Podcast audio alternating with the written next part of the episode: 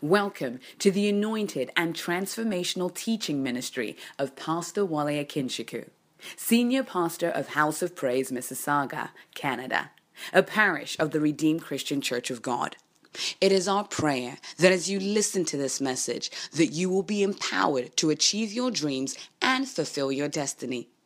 God bless you as you listen. I'd like to start the year by talking about God.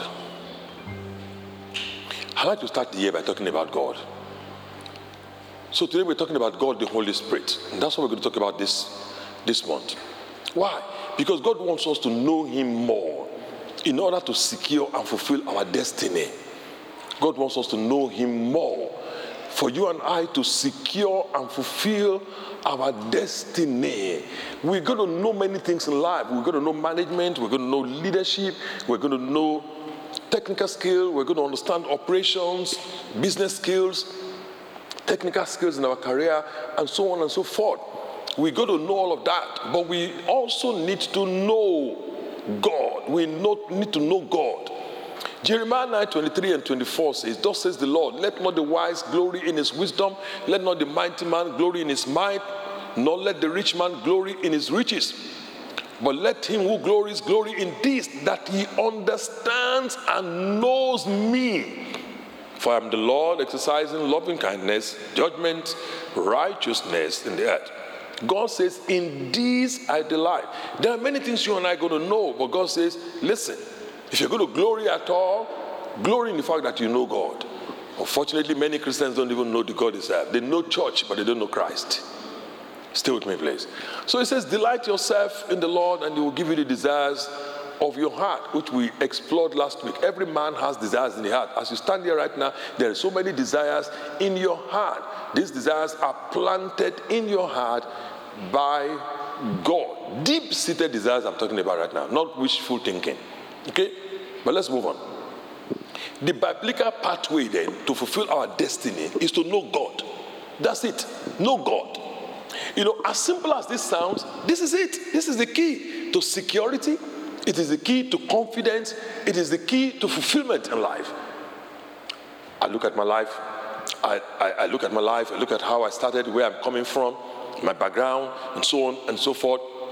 By the grace of God, what giving me the confidence I have today is just because of the little bit of the message of God that God has shown me, a little bit that I've partaken of to know God more than the average Christian. It gives you confidence because you know.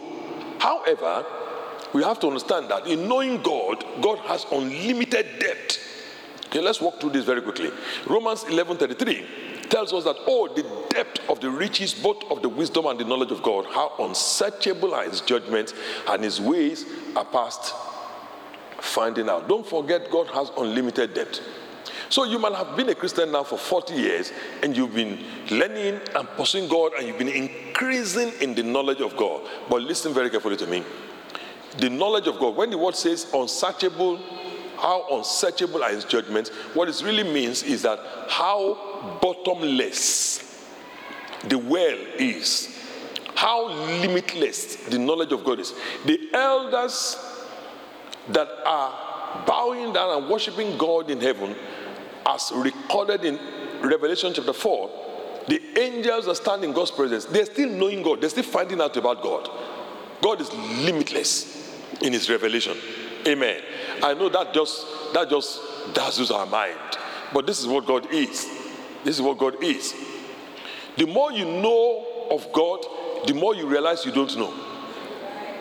So people that know and they get puffed up, okay, without manifestation is actually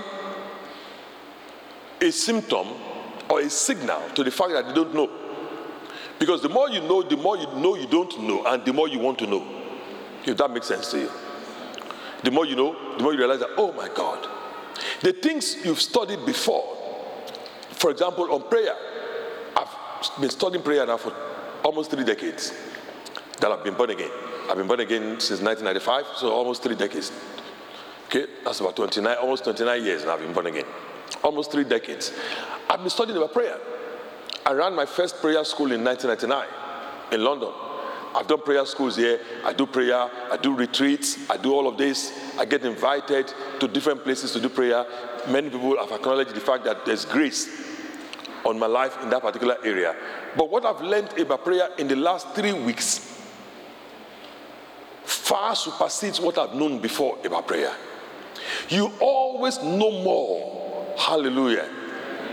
First Corinthians 1, chapter 8, verse 2 tells us that you got to know more. So, First Corinthians, if anyone thinks that he knows anything, he knows nothing yet as he ought to know. Please, none of us will ever reach the zenith of knowledge of God. Nobody will ever reach the zenith, the apex of the knowledge of God and say, I have reached it. I've, I've been a Christian for 35 years. I'm, I'm, I'm, I'm there now. No, we are always growing. We're always knowing. The path of the righteous shines brighter and brighter. Are you still with me? Paul the apostle that have written so many books says that I may know him. That I may know him and the power of his resurrection. Oh, thank you, Lord. So he says in verse 12, not that I've already attained. This should be your attitude. I've attained some things, but not that I've already attained or I'm already perfected. But what I do is that I press on. I press on. Somebody say, press on. Oh, yes, you press on. I press on. I press on. So we must develop a deeper knowledge of the Holy Spirit then, all right, to have a more meaningful relationship with Him, to secure a glorious future, and to fulfill the purpose for our existence. You, one of the series that we're going to be doing this year, in the month of February, for example, I'm going to teach on something I've always wanted to teach on, which is priesthood, the priesthood of the believer. It sounds like a topic that is, what is that? But the challenge we have in the body of Christ right now is that the church has become a class for psychology, sociology, and philosophy in most of the preachings. It's just more of, you know, because people are lightweight, the pastors are also lightweight, it's just more of motivational speaking. The deeper things of God that will really make people stand. People don't have capacity to want to receive it anymore. But whether you want it or you don't want it, I'm going to teach it. That's why we brought the Academy of Faith into the, into the church. You need to know it. You need to know it because there was a battle that happened in First Samuel chapter 13. The Bible says only Saul and Jonathan had a sword. And that's what is happening in the body of Christ. Only the pastor and one or two other people will know it. And every other person becomes enslaved to the pastor. No! Should not be like that. Did I yell? Uh-huh. Uh-huh. No, it should not be like that. That's not New Testament Christianity. The role of the pastor in New Testament Christianity is to equip the saints. In other words, whenever God has given you, a word came in light eh, upon Jacob and he lighted upon Israel. Whatever God has shown you, show it to them. That's the way it's supposed to be. So you too can stand and grow. Hallelujah.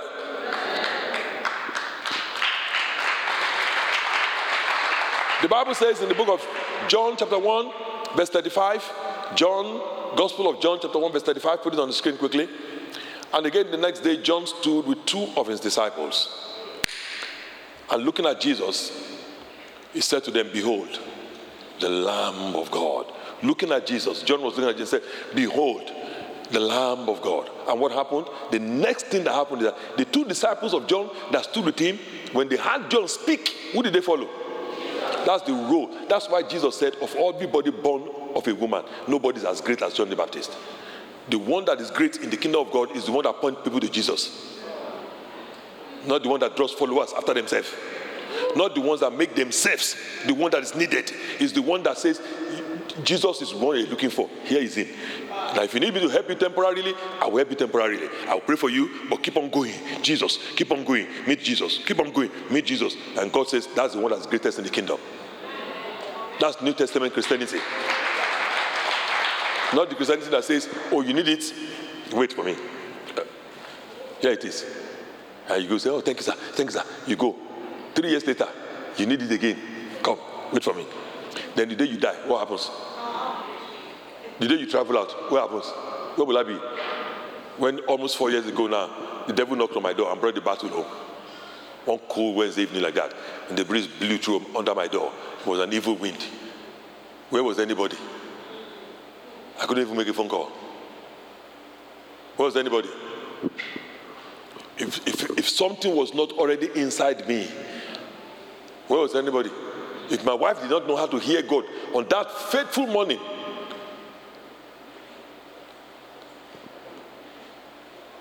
my birthday this year is on a Sunday. Just wait. Thank you. Thank you. My birthday this year is on a Sunday. I'm going to share the testimony with you.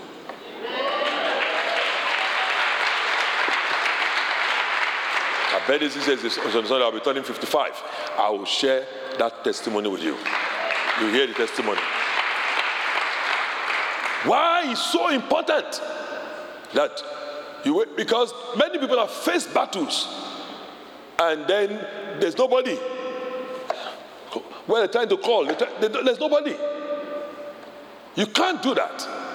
You have to also grow. That's why I want to show you how to ascend in the retreat. So you yourself also can you can go to Zion. You can be on the Mount of Zion. You know, some people have never actually felt like they touched God. They've never felt that way. The thing of God has not been real to them. It's not real to some people. And it's not real because you are dealing with issues on the horizontal level. You've actually not gone into the bedroom to meet with God to know that this God is actually real. So when they hear people speak, some people think that all these things is just fables. Some things that is just cunningly devised fables. It's not. God is real. He's very much alive.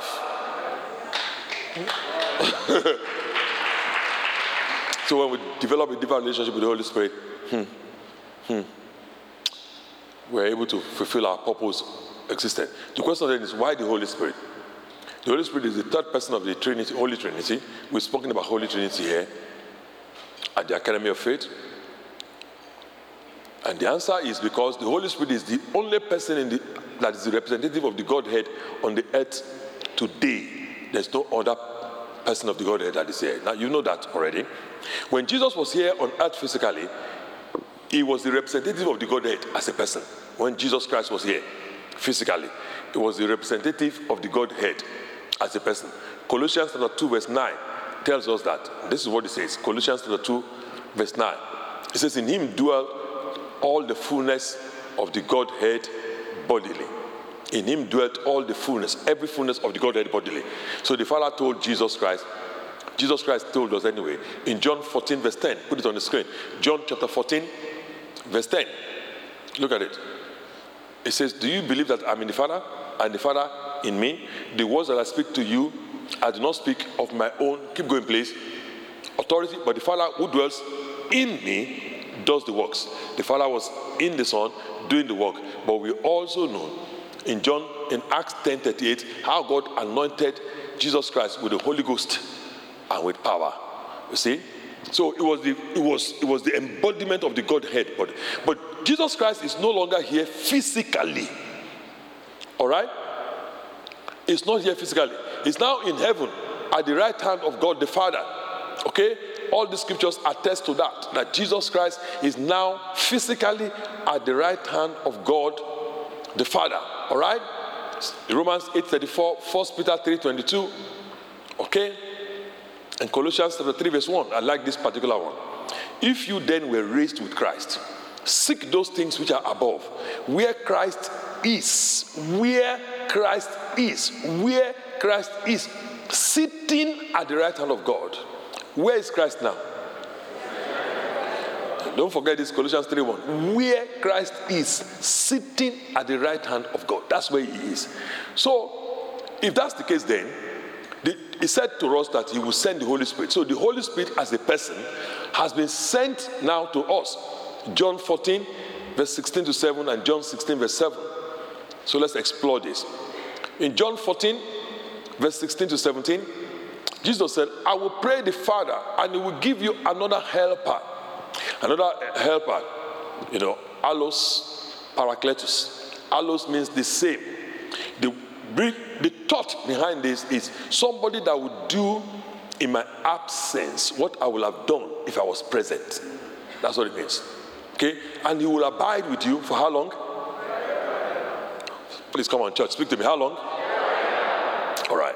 Please don't be deceived by what you think is the simplicity of this message. All right. We're going somewhere with this. The spirit of truth, that's what he calls him, whom the world cannot receive because it neither sees him nor knows him. But you know him. He will be, number one, come and speak to me, with you, and he will be in you. Give me Acts chapter 1, verse 8. Acts of Apostles, chapter 1 and verse 8. Thank you, Lord. You shall receive power when the Holy Spirit has come upon you. So, which one is this now? The Holy Spirit, the third person of the Trinity? John 14, verse 17. Jesus said, He will dwell with me, He will be in me. In Acts chapter 1, verse 8, He will be upon me. So, now, this is what you got to understand. So, the Holy Spirit, in His relationship with you and I, is three dimensional. What is it? three dimensional. Many people make a mistake on this. It's three dimensional. So we have a dimension of the Holy Spirit in us. We'll give your life to Christ. If you give your life to Christ, when we pray, Jesus, come into my heart, be my Lord and Savior. Actually, it's the Holy Spirit that is in your heart. Jesus is in your heart in the person of the Holy Spirit. All right? That's the way it is. All right. So it's the Holy Spirit in your heart. All right. But we also have the Holy Spirit with you. With you. I'll talk more about that in this series before the month is over. I'll tell you these dimensions. But you also have the Holy Spirit on you. There are different dimensions. But so the for you to have the fullness of an experience with God, you need to understand these different dimensions. And sometimes when the Holy Spirit is moving in a particular dimension, for example, you can have the Holy Spirit in you, functioning optimally in you, and you never get anything from the ministry of the Holy Spirit with you. you can have the Holy Spirit with you, and you never get to see anything because of the ministry of the Holy Spirit on you. Please listen, listen, listen, listen, listen. Stay with me. Just because I see one or two people look confused. Let me let me help you. Let me bring it bring it bring it up a little bit. For example, Holy Spirit in you. One of the things he does is this, because Colossians 1 27, 1 2 7 says, Colossians chapter 1, verse 27 says, Christ in you is hope of glory. But we just read in Colossians chapter 3, verse 1, that where Christ is, is at the right hand of God the Father. So it is the Holy Spirit that is in you. Christ is in you through the person of the Holy Spirit. Are you following? So one of the things, the works of the Holy Spirit in you and in me is to give us hope, even in a hopeless situation. We just feel hope. We don't know how the situation will turn out. We don't have an answer. We don't have a logical answer to tell people, what's your plan? How do you plan to get out of this? I don't know, but I just something just tells me I will not be left like this. That's going to work out. Have you ever felt that way before? Yeah, that's the work of the Holy Spirit in you. But you see, you having that hope in you you have that hope. I just know. I, I don't know how it's going to work out. I don't have a job. My husband doesn't have a job. You know, we don't have a job. I, and we have all these bills to pay. I don't know. But for some reason, something just tells me that there's hope. That, that it will turn out well. You might not use the word hope. Anybody ever felt that way? Yeah. That's the Holy Spirit in you. But that's not enough to actually see the physical situation change. You need the Holy Spirit with you to see it change. And the Holy Spirit needs a tool. Mark 16, verse 20. Ah, thank you, Lord. Mark chapter 16, verse 20. And they went out, preach everywhere. And the Lord was walking, come on, with them, confirming what? The word. Through accompanying signs. Okay? So the Holy Spirit needs the word to do that. Somebody says Lord. This is not talking about Jesus. Ah, thank God you paid attention. Second Corinthians chapter 3, verse 17. Second Corinthians 3, 17. Now the Lord is the So the Lord is talking about that. The Lord was with them, is the Holy Spirit. The Holy Spirit was with them. The Holy Spirit in you gives you hope.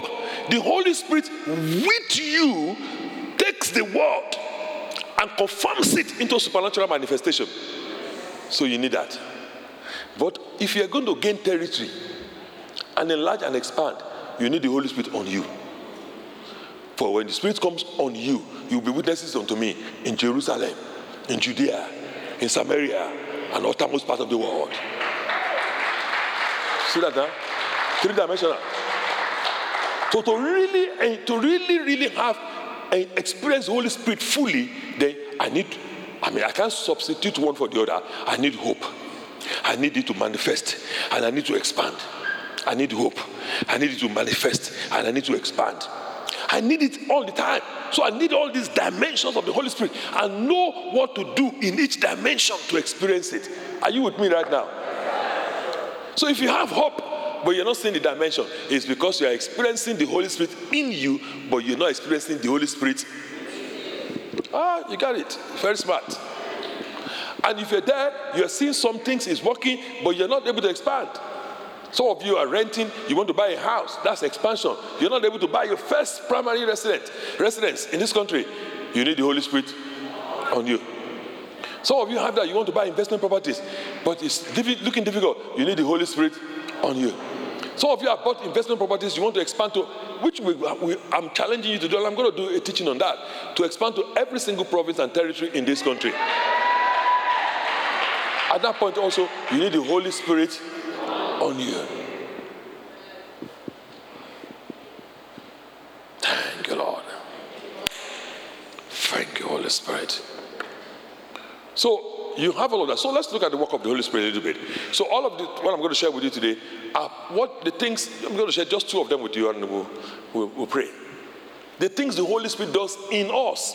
Now, this is what happens. Listen carefully. If you don't allow the Holy Spirit to work in you, His work with you and on you will definitely collapse. Listen carefully, listen. The reason is because you will be vulnerable to the destruction of the enemy. Because every time there's a spiritual manifestation in your life, which you call a testimony, every time you expand and enlarge, you attract devils, you attract attention, you attract all of those things to yourself. And when you do that, John chapter 14, verse 30 comes into play. John 14, verse 30. Is anybody here? Jesus Christ said, I will no longer talk much with you, for the ruler of this world is coming, and he has nothing, which basically means the reason why he has nothing in me is because the Holy Spirit has everything in me. There is no space. So you hear in the Bible says, give no space. Give no place to the devil. That's what he's talking about. So you need to allow the Holy Spirit to do the work in you thoroughly so that there's no place for the devil. Are you with me? Come on here. Let the Holy Spirit do the work in you. This is where many believers fail. You see many people what they're trusting God for. They're trusting God for serious manifestation, but they don't want to allow the Holy Spirit to do the work in them. Let's look at two of those things the Holy Spirit does in us, shall we? The first, so there's seven activities, but of course we're not going to do seven. We'll just look at one or two, depending on time. All right, constrained by time. The first one is sanctification. It's not a bad word, it's actually a very good word. Sanctification. Hardly hear about this kind of things anymore in church because what we want to do right now is to just, people want to just talk about philosophies, psychological things, you know, sociological things inside the church. They have debates inside the church. The church is not meant for that. It says, preach the word in season, out of season. This is what delivers us. You shall continue in my word, then you will be my disciples indeed. You will know the truth. The truth will make you free. And he whom the Son of God sets free is free indeed. Anything that takes you away from the word is taking you towards defeat. Sanctification to embrace and pursue the lifestyle of holiness. That's what it means. Embracing and pursuing the lifestyle of holiness. Now, let me stop here right now and tell you something here. Please listen very carefully to me.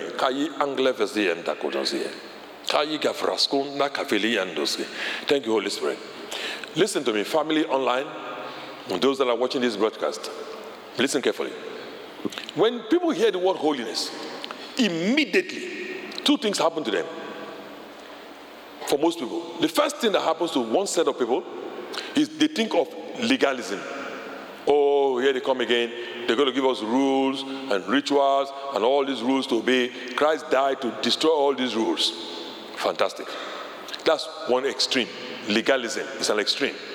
You know, oh, they're trying to pull us under the law. That's legalism. For another group of people is to move to another extreme, which is whereby there's lawlessness whereby they say, oh, whatever the Spirit of God is, there's liberty. And that liberty to them means lawlessness.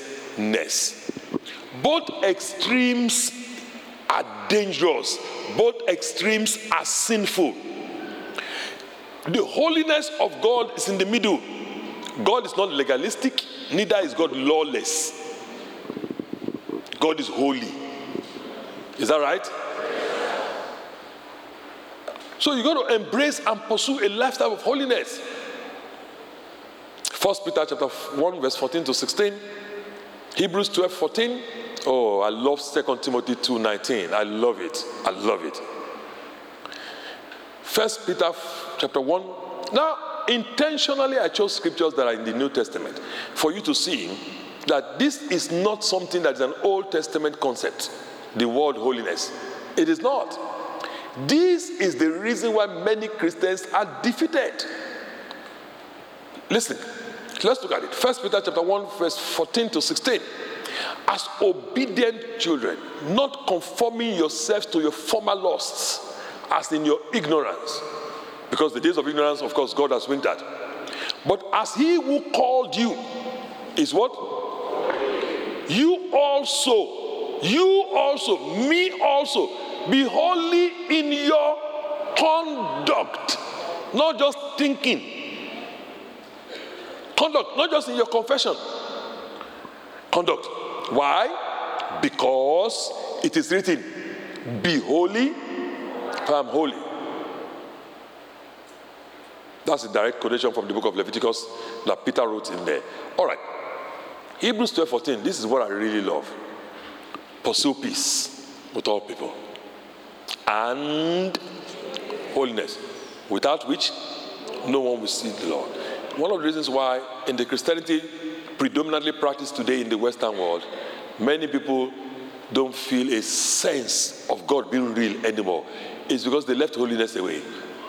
They left holiness behind, rather. They live a life that is completely lawless they say sin is acceptable, it doesn't matter. Go ahead and sin. Any type of sin you want to commit, all the sin you're going to commit in the future, God has already forgiven you. So just go ahead and continue to commit the sin. And they say all manners of erroneous, heretic things like that, that are non scriptural, that you can never prove with scripture. The Bible says, Shall we continue in sin that grace may abound? God forbid. That's what the Bible says. Things that they cannot prove in scripture. And people get excited about that because people are, people are already sinful are just looking for a license to continue their sinful lifestyle. And when you do that, the Bible says they don't see God. They never come in contact. There's no touch, there's no assurance. And then one day you see them, they come out and put out an Instagram post and say, Well, I don't believe anymore. The reason why you don't believe anymore is because you never, you've never, you don't see God. God is not real to you anymore. You don't see God. Holiness so critical. Look at what it says in the contemporary English version. Try to live at peace with everyone. Live a clean life. Live a what? Clean life. If you don't, you will never see the Lord. Live a clean life. All this fraud that people do, people get into fraud. Some of, many of you have come just come into the country you might have, maybe you know one or two people, friends, maybe you've seen one or two Instagram posts or some things in social media that tell you that the way to make it in Canada is to do this. And no, if you do this and you lie and you tell them that this is who you are and that's what you are not, and all those things, you can get this. Uh, so, you know, I remember many, many years ago, some two decades ago, there was this thing that people were doing when they come into the country and they would say, uh, you know, my husband and wife and I were no longer together you know, and I have three children, and so, and the government will put, you know, give them a place to stay, give them some money, and all of that, and people are lying. Then two years down the road, when they think they're getting their feet, to they're getting themselves together, then the husband that they've used their mouth to say they're no longer together, the husband say we're not together, and goes to marry somebody else. The children are all wayward and all of that. For how much? For how much? How much? What does it profit a man if he gains the whole world and loses his soul? You lose your soul. You lie to the government. What do you think you, you're, you're getting? Stop living a low life. Live a clean life. I said to people when I, when I, when I Thank you, Lord. When I'm driving and I hear a police siren, and you know, it's actually been a long time I heard that. Because now my car, which usually will not, does not respect the, the speed limit, just, just, the car I was not behaving. You know. But, but right now, I actually don't have a car that behaves. It, it obeys the speed limit. So this morning I was coming, I saw uh, the police had saw about four, five people. I said, "Oh my God!" So this is what it looks like. I said, "God will be with you." I was just coming slowly, obeying everything. Anyway, if I meet uh, the other day, I went, many years ago, about five, six years ago, I was taking a walk, praying around the place called Lenwood Drive, just in Mississauga here, where our previous church building was. Then I saw a police car. I was the only one guy on the street just walking. It was in the evening, around 6, 7 p.m., cool of the evening, praying, doing the prayer walk. And the police car just came, and the guy just saw me, and he stopped by me. I said, hi. He said, hi. He said, we had some news that there was somebody that was just walk, you know, moving around there that just create some problems. I said, oh, yeah. I said, oh, yeah. He said, yeah. I said, well. He said, well, if you see the person, can uh, can let me know? That's what he told me. There's nothing to run away from because I've not taken anybody's money. I've not committed any fraud. I've not stolen anything. What I have is what I have. I can account for every cent that I have, that entered my hand. So, there's nothing to shake about. Let me take you one step further. As a pastor, I've not gone to any church, gone to any ministry to go and ask the people in the ministry, come to House of Praise. I've never done that. So there's nothing to panic about. Whatever you see today, God brought it.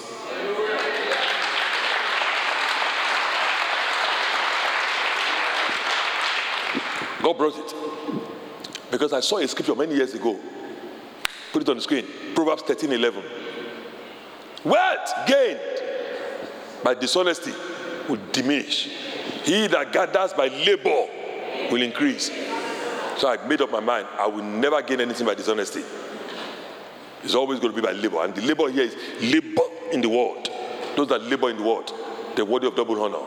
Anybody you see in there, every seat you see in House of Praise, including those that are online, they took their seat in cor- corresponding to the light that is here. It's as simple as that. The equation is very simple. If you're going to praise God, give Jesus some praise. That's how it works. This is the confidence that our tomorrow is brighter than our today. That's how it works. There's nothing to panic about. There's nothing to panic about. Second Timothy 2:19. This is what I love. Nevertheless, hallelujah. The solid foundation of God stands, having this seal. God knows not who are his, not people just saying, "I know, uh, I know God." God says, "You might be claiming you know me, but I know my, who, those that are mine." What is the qualification, Lord? Let everyone who names the names of Christ come on, speak to me now. Come on, at the back there. Come on, say it now. Yeah, uh, say it, say it, say it. The more you say it, the easier it becomes for you to depart. Depart from iniquity. Anybody naming the name of Christ, depart from iniquity. All this nonsense of justifying sin, of undermining sin. I had one man, well-known name, come on the pulpit recently, and it was it was undermining sin, making sin look small, saying if I did it, then all I need to do is just say the blood of Jesus. No, that's not scriptural. Say, oh, I just didn't need to just say, you just claim the blood of Jesus for that. For what? For sexual perversion? It doesn't work that way, sir. The blood of Jesus you say you're claiming is sacrificed according to that point. Don't just claim the blood of Jesus anyhow. It doesn't work that way. Where's the contrition? The Bible says this is the one I will look on, the one that has a contrite heart and a broken spirit. Where's the contrition? Where's the broken spirit? Where's the brokenness of going to God and crying to God, Oh God, I'm sorry for what I missed. Oh unfortunately, when there was one, one guy like that that had, that had a situation, he fell.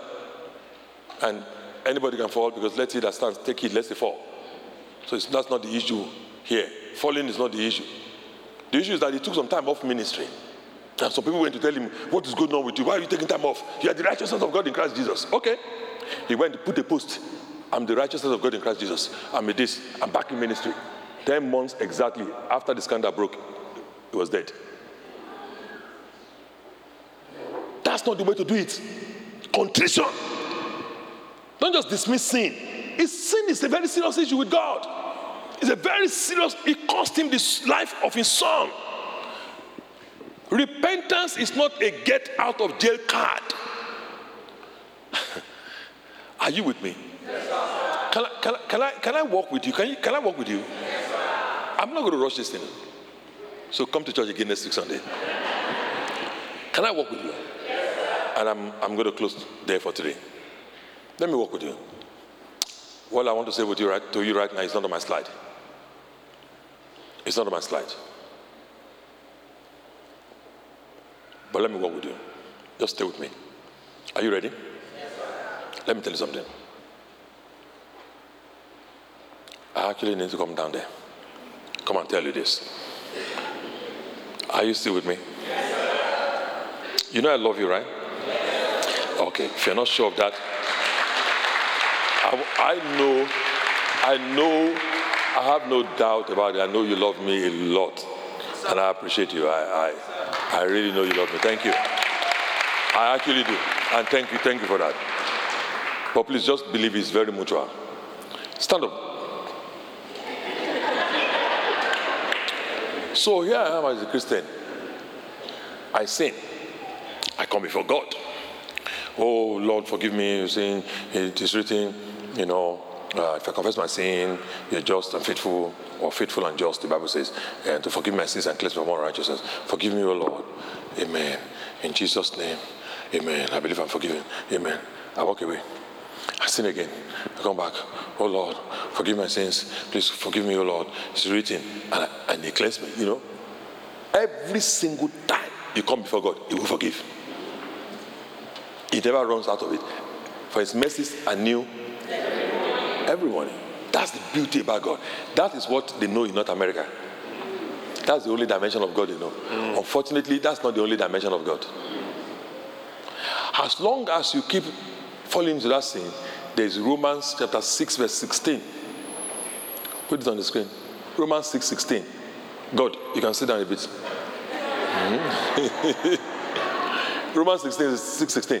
Do you not know that to whom you present yourselves slaves to obey, you are that one's, come on, slave, whom you obey. Now look at it now. Whether of sin to death or obedience leading to righteousness. So if you keep on, God is forgiving you.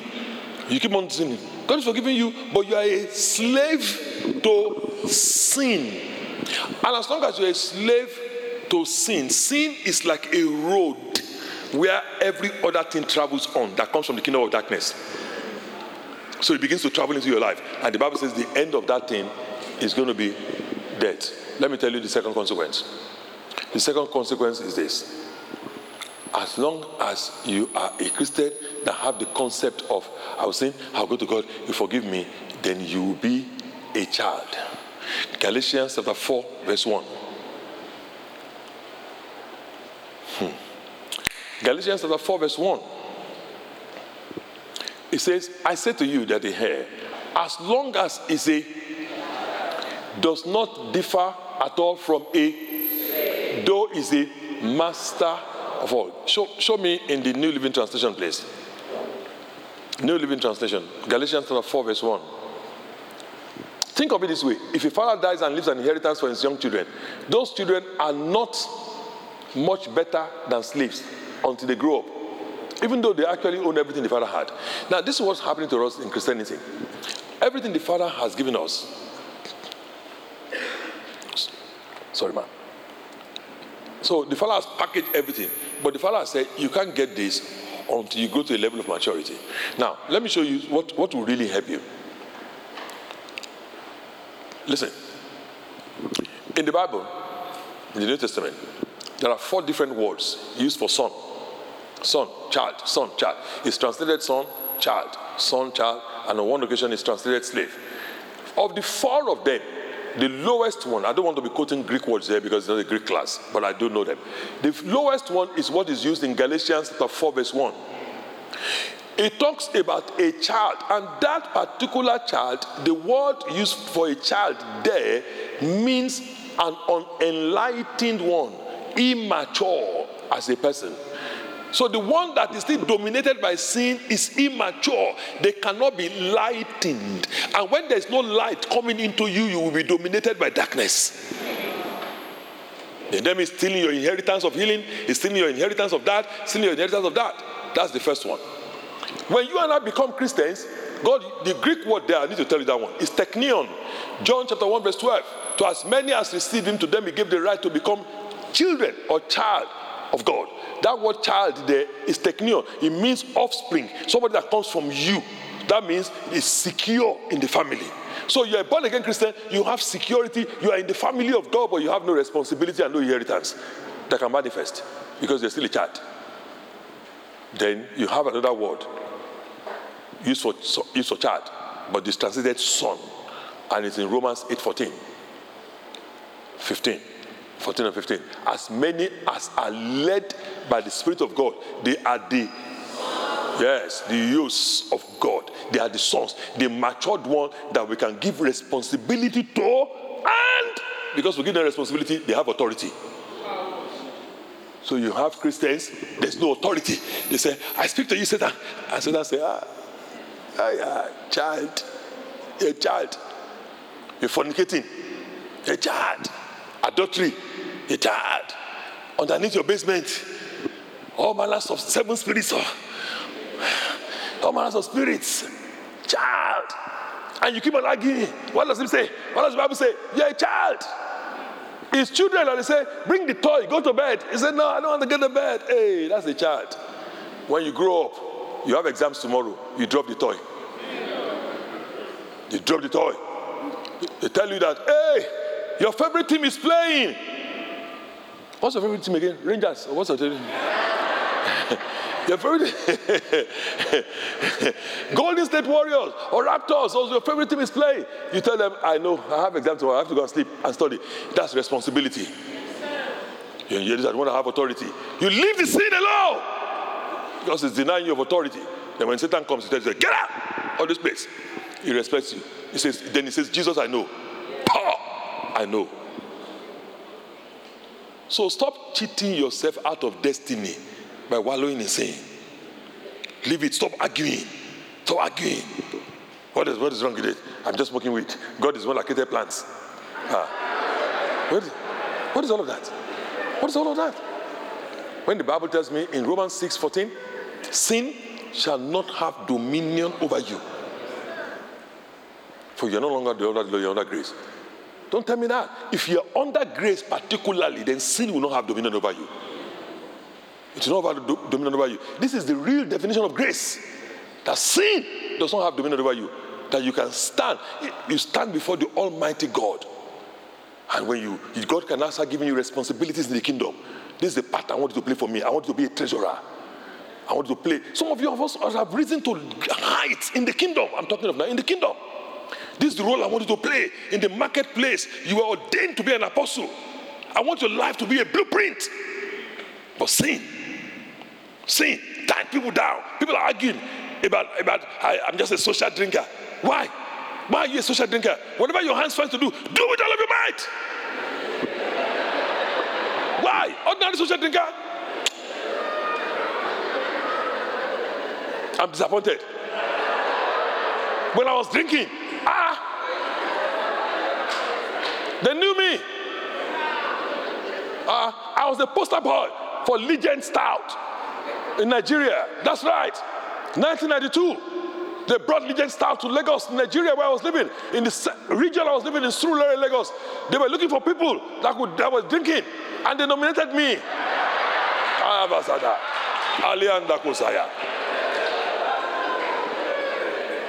The first time I got on the billboard was not open heavens, though. I've been on the billboard before with a legend in my, in my hand. Thank you, Lord. What do you know? consulate mentor, I was there. If, I, I, whatever I'm doing, I'm passionate about it. Why are you such a thinker? I say, oh, I just take a little while. Why a little? When the whole bottle is looking at you. Ah, Irish cream.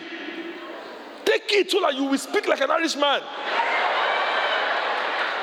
Why? Why have only one girlfriend? Why? Why only one girlfriend?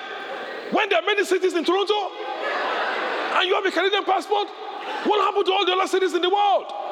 Why don't you have a girlfriend from every tribe? Then let's know you are giving yourself completely to it. The, I like Ahab and like Jezebel. The Bible says Jezebel pumped him up. He gave himself completely to the service of Baal. That's good.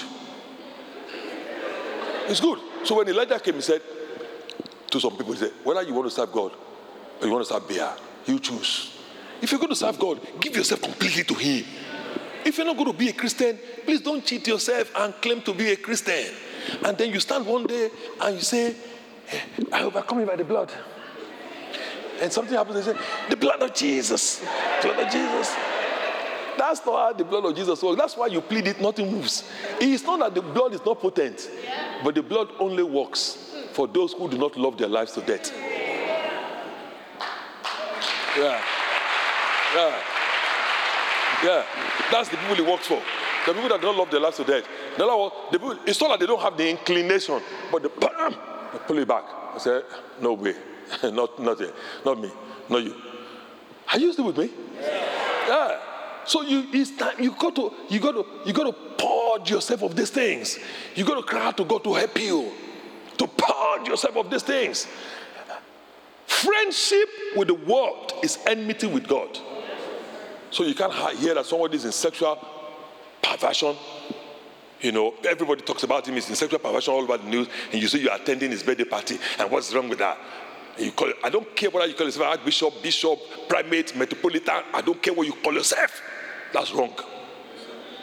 That's wrong. Don't make friendship with the world look like it's a nice thing. It's not. Give Jesus some praise in the house. You can see here. It's not. It's not. It's not. It's not. It's not acceptable. You say, oh, well, well, Jesus went to eat with tax collectors. Fantastic. He went to eat with them. They followed him to his own place, not him following them to their own place. Wow. And to know that you are following them to, the, to, your, to, to, to, to their own place, they came into your church and they're laying hands on you. That's wrong. Because somebody gave you some money, what is money? People don't know God. People don't know God. So they get involved in all this mess. Is anybody in the house? Stand on your feet. We'll continue next week. Sanctification.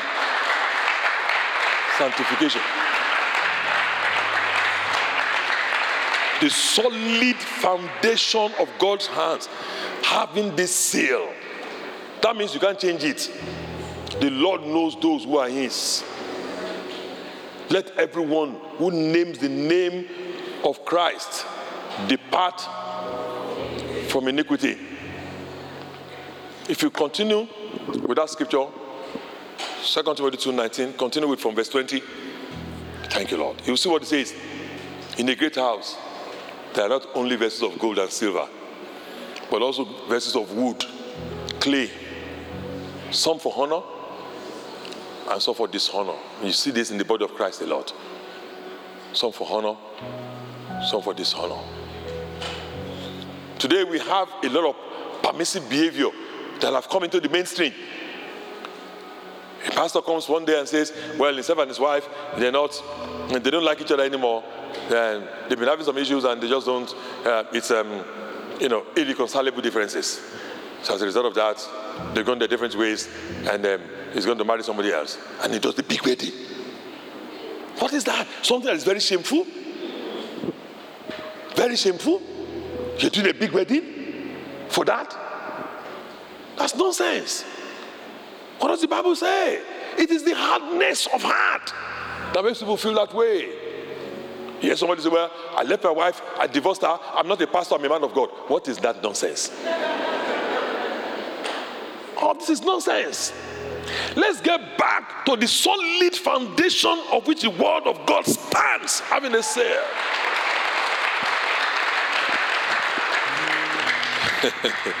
Is anybody glad they came to church today? Having a cell, God knows those who are His. God can say, Have you found my servant Job? Uncompromising. Let God be proud of you. Let people know where you stand. This is where I stand. Let people know where you stand and what you stand for. If it's not right, it's not right. I'm not saying you can't make a mistake. I'm not saying people cannot fall into sin. That's fine. You come out of it, you repent. Like Chandler Moore said, get up, get up. Then you get up. The righteous man might fall seven times, but rest okay. But you don't justify it. You don't justify it. No, no. And we see all of this. One man told me, a, a pastor friend of mine, he, he met a bishop in, in, in, in the US, and he told the bishop, he says, Sir, well, how, how did your church take it when you just walked away from your wife and you married the second wife? Oh, he said that was easy. He said, because the average person in, uh, my church is on the third wife. True life story. True life story. What is that? What is that? One pastor told me after the wife had had three children for me, for him, a pastor in this country, he told me it's not it's, marrying his wife was not the will of God. I said, so what happened to those children? Because if the root is holy, the branches are holy. So if you're saying the root is not the will of God now, so your children are not the will of God, he said, no, no, no, no, I, I keep my children. Next thing he goes to marry another, another one, somebody in the choir, and they throws a big wedding. What kind of a thing is that? When did we get to this kind of a point? That's why the world does not know the difference between the world and the church. This is not a message of con- condemnation, it's to let you know. Let's get back to the standard.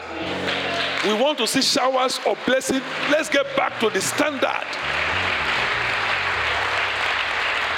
Thank you, Lord. Let's get back to the standard. It's important. Let's do the homework. Sanctification is one of the works of the Holy Spirit in us. The work the Holy Spirit says begins to convict you like it's convicting some people right now. Don't argue it away. It's convicting you, it's telling you, even if your own case has not been mentioned, but it's telling you that one is wrong. Pornography, you know, definitely is wrong. You say, well, but I didn't touch anybody, I didn't do anything. It's just pornography, it's just masturbation. Stop it. Stop it. Don't say I'm so hooked, I cannot, I cannot stop it. Even people say it cannot be stopped. Who told you? That's a lie.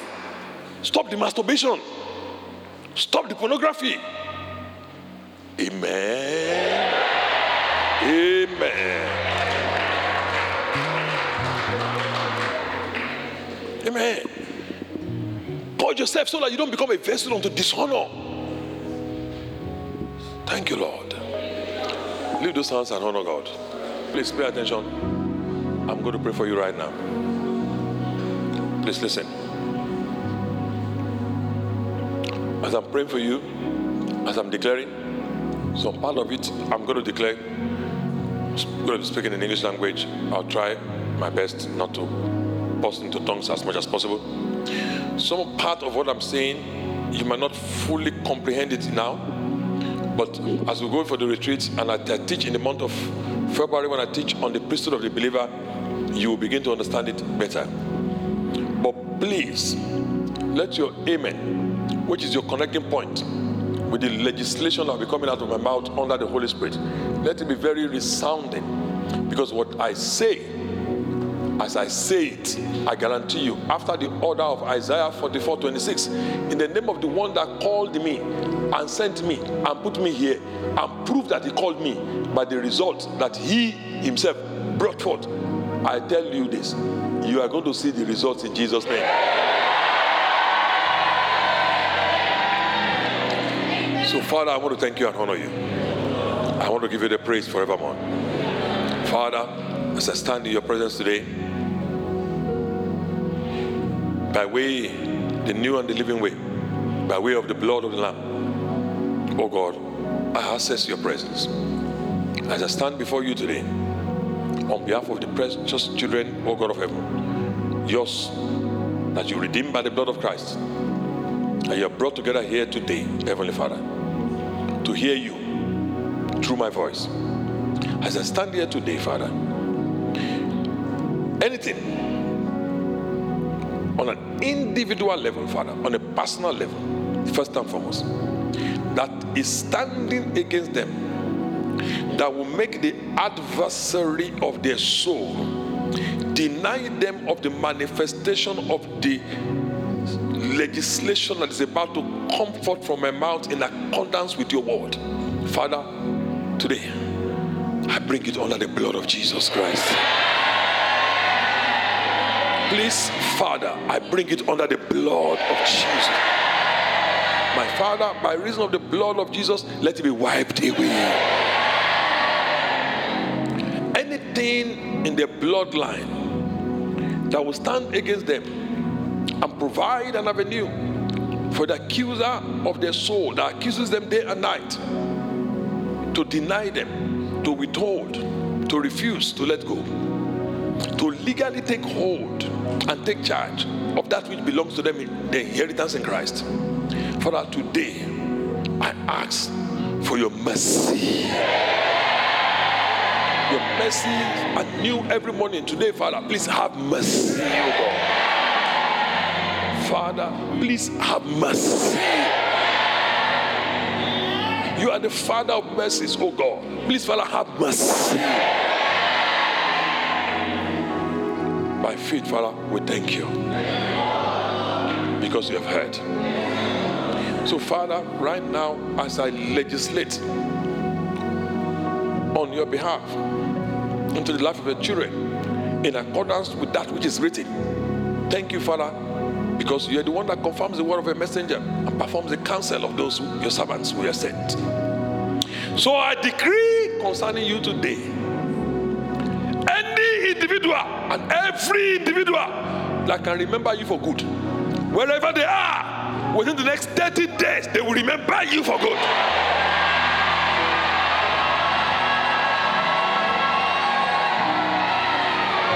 Within the next 30 days, they will remember you for God.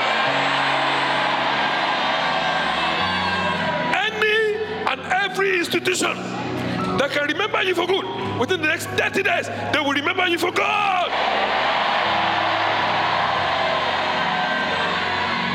Where you applied to and you couldn't get an answer to this day, today, I give you the answer today. Yes. I give you the answer today. Yes. I give you the answer today. Yes.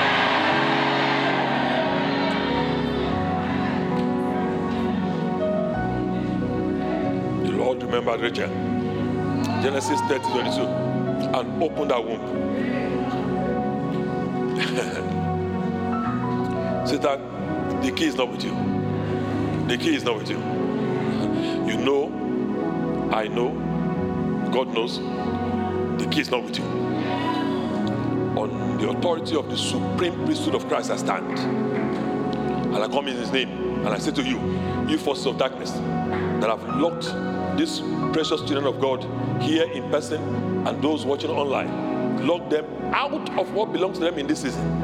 I command you now in the name of Jesus. Take your hands off the doors in Jesus' name. Get out of the way in Jesus' name. Get out of the way in Jesus' name. Get out of the way in Jesus' name. By the authority of the Christ, today, the door to your next level is open. The door to your next level is open. The door to your next level is open. The door to your next level is open. The door to your next level is open. By prophetic grace today, I what your own hand could not reach, I reach it and deliver it to you. What belongs to you that your hand cannot reach in your own personal priesthood, I reach it today and deliver it to you. In the name of Jesus, I deliver it to you. In the name of Jesus, I deliver it to you. Ah, your mouth will not lack a new song. Your mouth will not lack a new song. Your mouth will not lack a new song. The song of lamentation that has been written in your script. Today, I cancel that song. You will sing a new song. Please say living amen. You will sing a new song. You will sing a new song. You will sing a new song. You will not bury your children.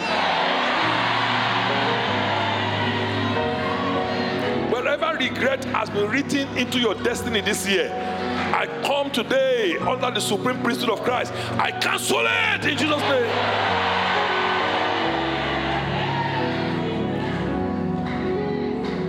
Thank you. Thank you. Listen. Psalm 40, verse 1 to 3. I waited patiently for the Lord, and He heard my cry. He delivered me from the horrible pit any horrible pit you are falling into. Whether the horrible pit for you is a financial debt or it's a relationship that is not that is not going anywhere that you're falling into. Whatever the horrible pit is, today, by the power of God, I stretch forth my hand. I pull you out in Jesus' name.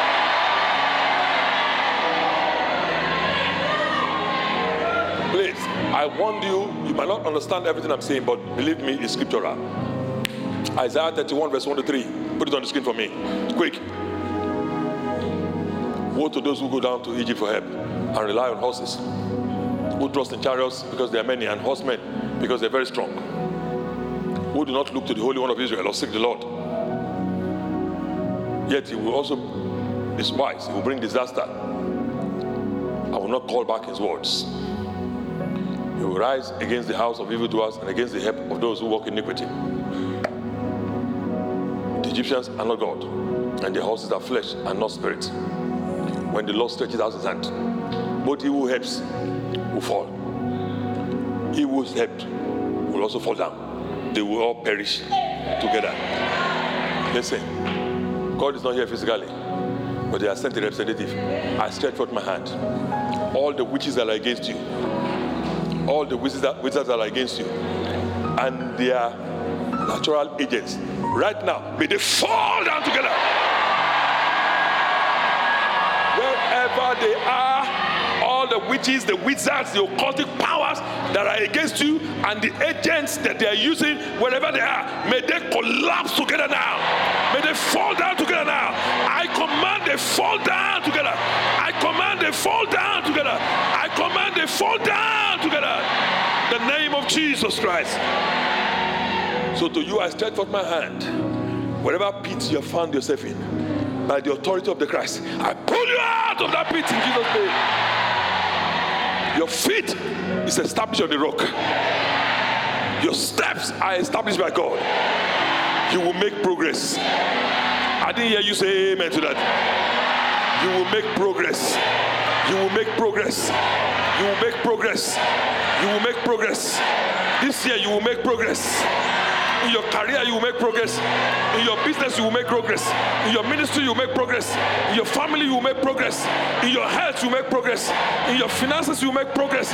In everything you lay your hands to do, you will make progress.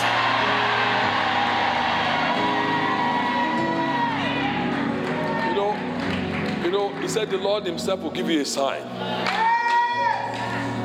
I know. I'm not guessing. I'm confident. I know. I speak to you now, Father. Your word says you don't leave yourself without a witness. Acts 14 17. You never leave yourself without a witness. At least there are three people here, Lord, that need to come back on Sunday. I request, Lord, that need to come back on Sunday. My Father, I ask of you, with a burning testimony, a testimony that is hot like coals, hot coals. Father, as I make this decree right now, whether they're online or they're here, let you connect with them immediately. So I decree seven days from this day, Seven days from this day, you will have a life testimony.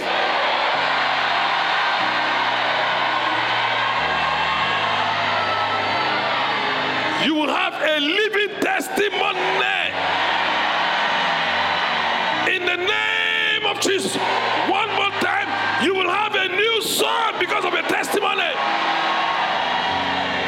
Lift those hands and thank him right now. If it applies to you, thank him right now. If it applies to you, thank him. If you know something connected with you with the prophetic declaration, thank him right now. Thank him. Come on, thank him right now. Thank him right now. Thank him right now.